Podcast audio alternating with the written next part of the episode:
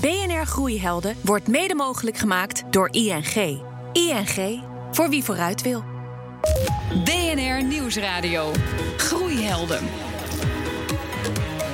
John van Schagen. Sneller groeien door je formule beschikbaar te stellen aan andere ondernemers. Welkom bij BNR Groeihelden. Vandaag niet met Meindert Schut, die staat op de piste in Oostenrijk. Mijn naam is John van Schagen en in deze uitzending gaat het over franchisen. Ja, wat is het eigenlijk en hoe zet je zo'n formule op de kaart? Waar vind je mensen die onder jouw vlag willen ondernemen? En welke afspraken maak je om te voorkomen dat het helemaal misgaat? En dit zijn de groeihelden van deze week. Zijn ondernemersavontuur begon eind 2011 toen hij met zijn vrouw een wandeling maakte door de binnenstad van Sevilla. Overal waar ze keken, tentjes met frozen yoghurt. Het idee liet ze niet meer los. En een klein jaar daarna openden zij hun eerste zaak aan het Neuden in Utrecht. Wouter Staal van Yoghurtbarn, van harte welkom, goed dat je er bent. Ja, in 2017 keihard gegroeid. Uh, het afgelopen jaar was toch vooral even consolideren, hè? de boel weer op de rails krijgen. Absoluut, ja, dat was wel nodig uh, met een verdubbeling van aantal vestigingen en personeel.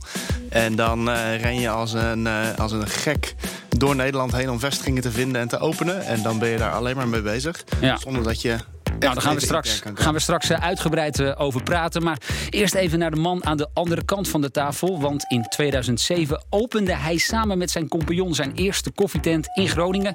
En nu, 12 jaar later, dragen maar liefst 33 zaken in Nederland de naam van zijn formule. Peter van Eijl van Doppio. Uh, met hoeveel procent zijn jullie in 2018 gegroeid? Een bescheiden, maar altijd stabiele 20 procent. Nou, dat is toch lang niet te onaardig. Heren, nogmaals welkom. Uh, goed dat jullie er zijn. we gaan het vandaag hebben over franchisen. Maar ik vroeg me toch even af, hè, Wouter, ben jij wel eens een keer in de zaak van Peter geweest? En Peter, heb jij het interieur van een yoghurtbarn al een keer van binnen gezien? Virtueel wel. Ja? Ik uh, ben er nog nooit geweest, maar ik hoor wel verschillende verhalen. Wij werken natuurlijk ook heel veel met zuivel, ondanks dat we een koffiebedrijf zijn.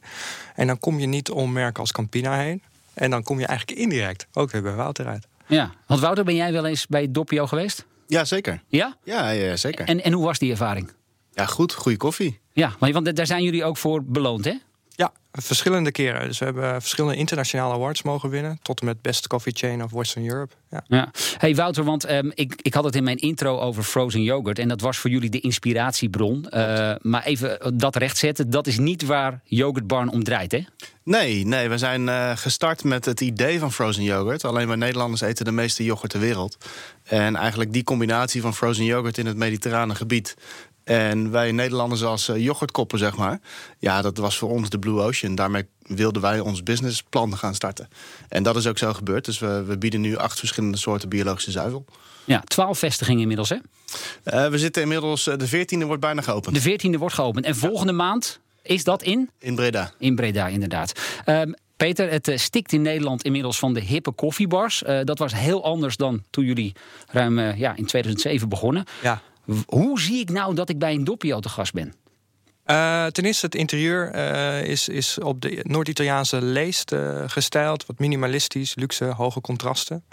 daarnaast, wij, wij doen table service. Waar toch veel andere ketens echt wel Amerikaans geënt zijn. Hè? Bestellen, betalen. Ja, bij Starbucks moet je even naar, naar de bar lopen. Echt tafelservice. Ja, helder. En Wouter, ik interviewde jou een jaar of drie geleden. En toen was je nog heel stellig. Uh, franchise, dat gaan wij absoluut niet doen, zei je toen tegen mij. Ja. Ja, wat, wat is er veranderd? Ja, je wordt een jaartje ouder. Ja, uh, en wijzer. Nee, ja, en wijzer. In die zin, uh, wij kijken verder. Hè. Um, en we waren toen drie jaar geleden echt nog niet klaar om het, wat je in het begin zei, je concept aan anderen uit te lenen. En dat zijn we nu wel. Als je kijkt naar 2017 verdubbeld, uh, 2018 pas op de plaats en alles optimaliseren. En was dat ook nodig om met zo'n franchise-formule aan de slag te gaan? Ja. Ja, dat was niet de reden waarom we het deden. Omdat we, we willen zelf natuurlijk ook continu optimaliseren. Maar het was echt een jaar van alle punten op de i. Uh, en daar zijn we gewoon echt een jaar druk mee geweest. En dan merk je toch met de omvang die we inmiddels hebben, dat. Plus ook met het product wat we bieden, wat helemaal omtrent is met uh, de consumentenverwachtingen momenteel. Uh, ja, dat je allerlei interessante aanvragen krijgt. En dan ga je toch nadenken van oké, uh, hoe gaan wij groeien en blijft dat in Nederland? Uh, koffie kan natuurlijk op elke hoek van de straat, alleen yoghurt is nog niet zo ver. Dus we bouwen een categorie en we denken ook dat we op dit moment niet heel veel verder kunnen komen dan 25 zaken in Nederland. Ja. Dus hoe ga je verder? En dat, dat kan middels franchise, maar ook naar het buitenland. Ja, en die eerste franchise-formule die gaat binnenkort van start. Hè? Of althans, je bent op dit moment in gesprek met potentiële franchise-nemers. Ja, we zijn voor eigenlijk de resterende steden van Nederland zijn we in gesprek met goede kandidaten. En de een wat verder dan de ander. Bijna op tekenen, contract en pand. Uh, dus opening nog voor de zomer. En de andere, ja, dan is het uh, in, in het voortraject. Maar uh, ja, het zoeken van panden, daar ben je nu mee bezig. Ja, Peter, jij zijn, jullie zijn eigenlijk al uh, veel eerder met franchise gestart. Ja. was dat voor jullie ook ja, een heel bewuste keus om juist op deze manier die groei te realiseren? Ja, tweeledig. Uh, het maakt je groei makkelijker, want het is minder kapitaalintensief. Maar ik denk dat het allerbelangrijkste is de succesfactor per franchise-filiaal. Wij hadden een bedrijfsleider die wilde heel graag uh, franchise-ondernemer worden. En dan heb je een mooie casus staan. Dat was eigenlijk een beetje per toeval dus. Ja, en um, ja, die, die, dat succes van hem als local hero maakt ons ook bedenken van... hé, hey, die local hero, is, is dat wat? En dat heeft ons wel doen dwingen om uh, serieus, echt serieus naar franchise te kijken. Want het is wel echt een businessmodel. Je hele bedrijf wordt er wel op ingericht. Hè? Ja, want jullie hebben nu sport. Ja, ja, jullie hebben nu 33 zaken. Hoeveel van die zaken, hoeveel van die vestigingen uh, is daarvan op basis van franchise? Nou, genoeg alles. Op twee na is, uh, is alles franchise. Ja. ja. Nou, um, um, heb jij natuurlijk in het begin ongetwijfeld daarbij ook de nodige fouten gemaakt. Je staat hier tegenover iemand ja, die net met franchise gaat beginnen. Wouter is ontzettend nieuwsgierig. Voor welke valkuilen wil jij hem behoeden? Nou, niet zozeer dat we meteen die fout hebben gemaakt. Maar ik denk waar wij gelukkig voor zijn behoed... is dat op het moment dat je de franchise-overeenkomst opstelt... is het heel erg belangrijk dat je van tevoren je huiswerk doet. Van wat wordt nou eigenlijk jouw dienstverlening... en wat wordt uh, de ondernemer zijn verantwoordelijkheid... wat hij zelf doet. En dat kun je zo groot of zo klein maken als dat je dat zelf wil... als je dat maar van tevoren duidelijk naar elkaar communiceert. Maar er zit natuurlijk ook jouw omzetmodel in. He, dus je afdrachtpercentage en dergelijke. En als je dan een aantal filialen links, rechts, naar boven, naar beneden doet... dan is dat heel erg lastig achteraf op te lossen. Dus je kan maar beter van tevoren heel goed je huiswerk doen... en dan in één keer goed doen... dan dat je het achteraf gaat proberen open te breken. Nou, Wouter, hebben jullie je huiswerk gedaan? Ja. Ja? ja. Nou, dat denken we nu. Uh, we waren eigenlijk in 2013, even uit mijn hoofd, ook al op franchise-pad. Uh, totaal andere redenen toen. Omdat we, wat je net zegt, uh, het is kapitaalintensief om het in eigen beheer te doen. Kapitaal hadden we toen niet, dus toen dachten we, nou, dan gaan we via franchise groeien. Uh, en toen allerlei mensen gesproken en ons laten adviseren. En nou, toen besloten dat niet te doen met een nieuwe financiering.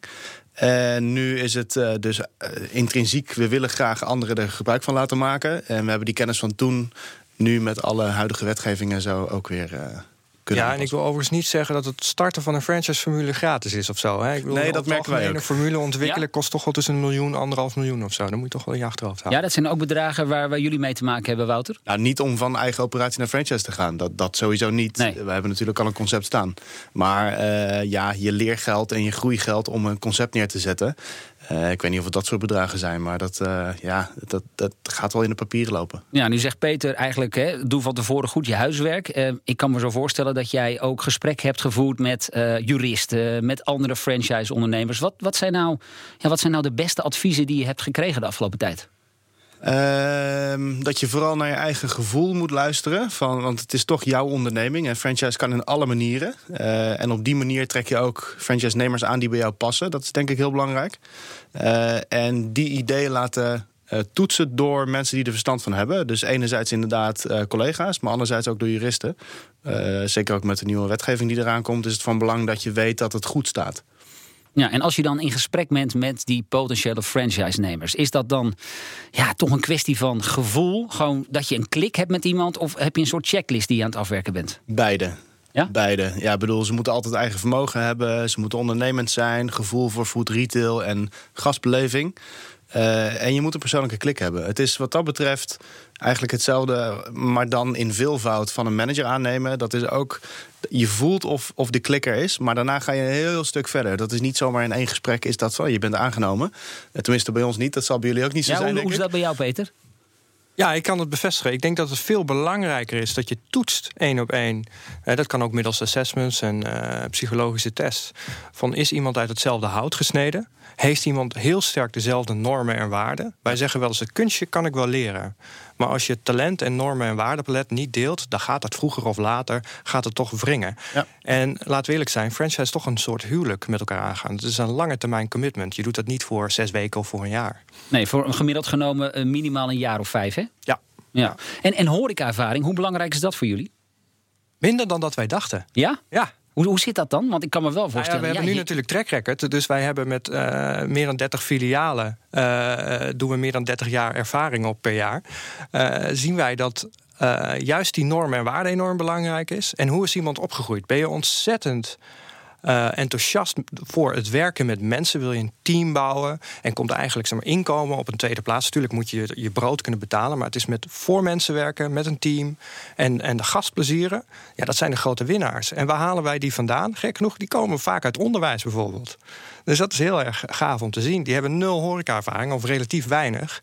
Maar, dat blijkt dan in de in zich om heel graag met mensen te werken. Ja, dat blijkt dus dan toch een succes te zijn. Nou heb jij uh, die afgelopen jaren natuurlijk, ja, ik denk honderden gesprekken gevoerd met, met franchise-nemers. Mm Werkt het dan ook bij een, ja, bij een sollicitatiegesprek dat je toch al heel snel het idee hebt van, nou, dit gaat hem wel worden of dit, dit wordt hem absoluut niet? Ja, maar gevoel moet je wel altijd blijven toetsen. Ja, ja, ja dat, is, dat is belangrijk. Ja? ja. Ja, want hoe, hoe, ervaar jij dat op dit moment? Want jij, jij voert die gesprekken nu. Ja, wij, wij zitten nu midden in die gesprekken in allerlei fasen. Uh, en wat we ook merken met de managers of de, de regio-managers bijvoorbeeld. Uh, de ondernemende achtergrond is heel erg van belang. Omdat je, ja, je gaat toch ondernemen. En uh, als je daar geen ervaring mee hebt, of niet vanuit je jeugd, of, dan, dan is dat wel een ding. En dan kunnen ze toch wel van natte kermis thuiskomen. Dus ja, dat is denk ik bij ons heel erg van belang. Groeihelden. Mijn gasten zijn Wouter Staal van Yogurtbarn en Peter van Eil. Hij is van de koffieketen Doppio. Ja, die programma heet Groeihelden. Uh, Wouter, we hadden het er voor de uitzending over. Jij, jij hebt niet echt een voorbeeld. Uh, maar jij, uh, Peter, jij wilt wel iemand. Een Amerikaanse goeroe mag ik het wel noemen, hè? Ja, als hij die status heeft bereikt. Uh, ja, ja volgens mij wel hoor. Jim Collins, groot, groot uh, auteur, maar ook onderzoeker aan Stanford. En dat is wel mijn straatje. Van je kan wel wat schreeuwen. Maar als het dan een beetje of behoorlijk wetenschappelijk onderbouwd is, uh, dan pas is het voor mij geloofwaardig. En daar, daar gaan zijn boeken en zijn mantra's wel over. Ja. ja, je hebt ze allemaal verslonden. Nee, maar wel uh, bijna allemaal. Wel bijna allemaal, goed. Um, ik heb nu contact met, uh, met Robert Kroon van Kroon op het Werk. Dat is een PR-bureau gespecialiseerd in eten en drinken. En Robert, jouw groeiheld dat is geen ondernemer, maar een filosoof. Klopt, Alain de Beton. Een, een van de bekendste hedendaagse filosoof uit, uit Engeland. Met, met zijn roots in, uit Zwitserland. Ik ben uh, geraakt tijdens een lezing in Tivoli in uh, september 2017. Toen heb ik daar twee uur ademloos naar deze man zitten luisteren. En hij brengt eigenlijk filosofie op een hele, ja, hele toegankelijke wijze. Met een vleugje Britse humor. En humor is naar mij de sleutel in het leven, ook in het, in het, in het bedrijfsleven. Um, Ellen de Beton is eigenlijk ook een man die uiteindelijk gewoon baanbrekend is op het gebied van nou, uh, nieuwe stromingen ontwikkelen. En waaronder zijn School of Life. Ja, dat is zijn YouTube-kanaal. Um, heeft hij meer dan 3,5 miljoen abonnees op. Uh, welke les van hem pas jij nou toe in jouw leven als ondernemer? Nou, wat ik onder andere... Uh, Alain de Beton is groot voorstander van de, de Griekse filosoof Socrates. Wie kent hem niet? En daar heeft hij één ding voor ogen, dat is logisch nadenken geeft meer zelfvertrouwen. En daardoor weer minder afhankelijk van de groep. En op die manier kun je dus eigenlijk ook um, betere beslissingen nemen, ook als manager, om gewoon niet klakkeloos de groep te volgen, maar gewoon denken van hoe, eh, hoe, sta ik er zelf in. En dat vind ik eigenlijk een van de wijste lessen die ik uh, van hem meekrijg. En niet gewoon ja, ook alle stromingen, maar gewoon achterna rennen, maar gewoon probeer gewoon zelf je eigen standpunt in te nemen. Dankjewel voor dit gesprek. Robert Kroon van Kroon op het Werk. BNR Nieuwsradio.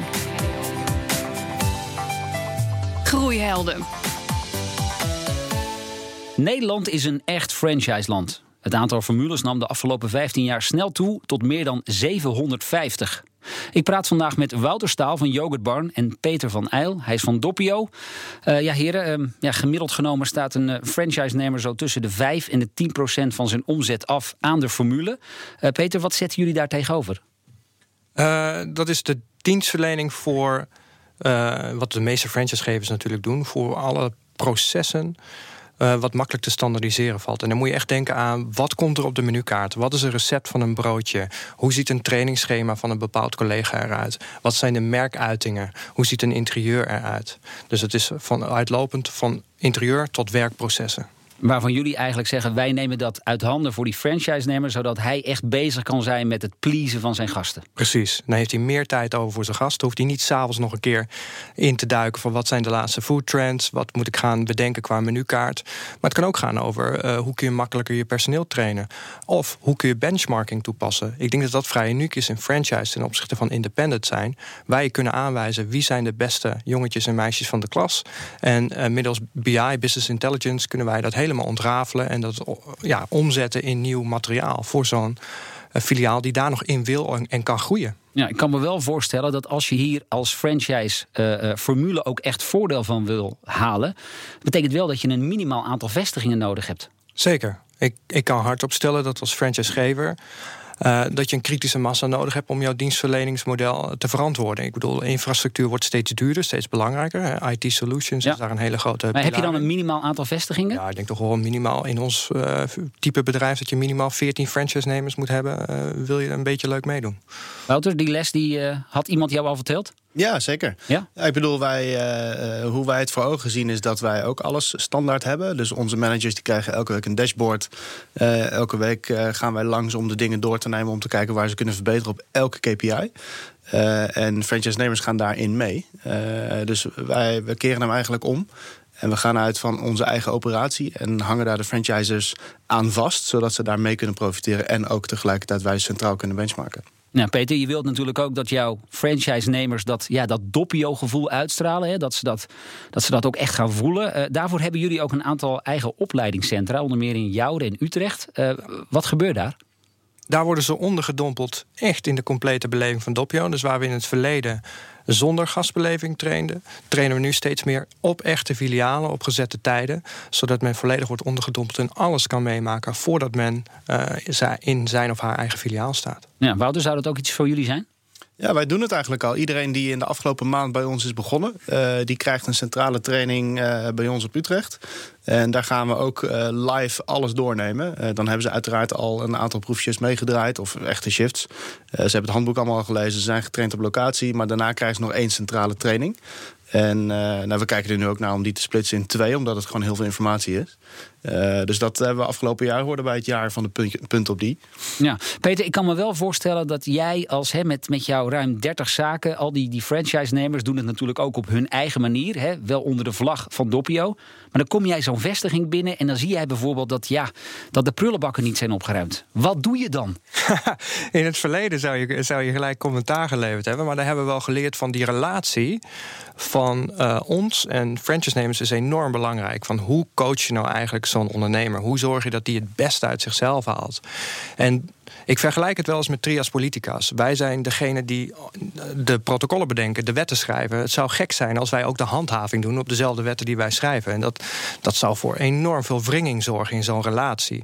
Dus wij hebben dat uiteindelijk vrij snel losgelaten. Bijvoorbeeld met hygiëne werken we samen met een extern bureau die dat geweldig voor ons doet. Die zegt de constatering: jouw rapportcijfer is een 7, wij willen een 8 zien. En dan kunnen wij coachen van hoe kunnen wij jou brengen naar een 8 of een 9. Ja, Wouter, heb jij er al over nagedacht? Hoe jij die relatie met die franchise-nemer ja, op niveau gaat houden? Dat die ook stabiel en goed blijft? Ja, absoluut. Wij hebben regio-managers die uh, wekelijks daar over de vloer komen. Uh, een operations team die daar uh, handen en voeten geeft aan processen. echt op de operatie. En ik vlieg in meer strategisch en hoe kan ik je helpen en coachend. Zodat ik inderdaad niet hoef te zeggen van joh, je toilet is niet schoon. daar zijn de anderen voor. En dus eigenlijk precies hetzelfde. BNR Nieuwsradio. Groeihelden. Het is weer tijd voor onze mini-masterclass. En deze week is het de beurt aan Kees de Jong van NL Groeit.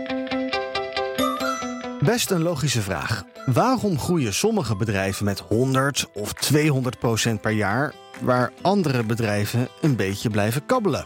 Nou kun je daarvoor natuurlijk niet maar één reden aanwijzen. Maar één factor blijkt vaak het belangrijkste en dat is de mate van ambitie van de ondernemer.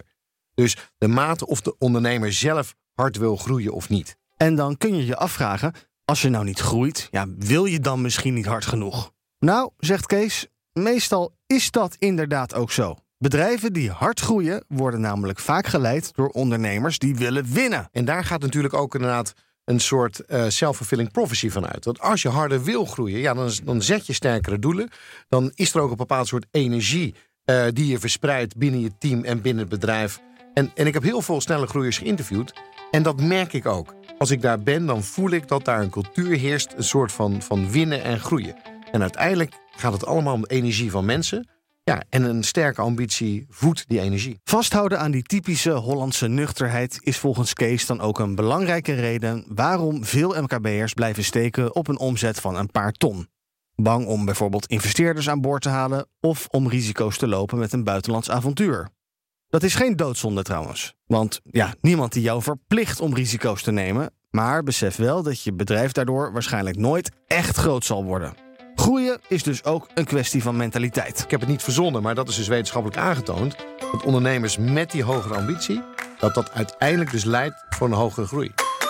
Ambitie dus als drijver van groei. Je hoorde Kees de Jong van NL Groeit in een bijdrage van Iwan Verrips. En hier in de studio in Amsterdam praat ik verder met Wouter Staal van Yoghurtbarn en Peter van Eil van Doppio.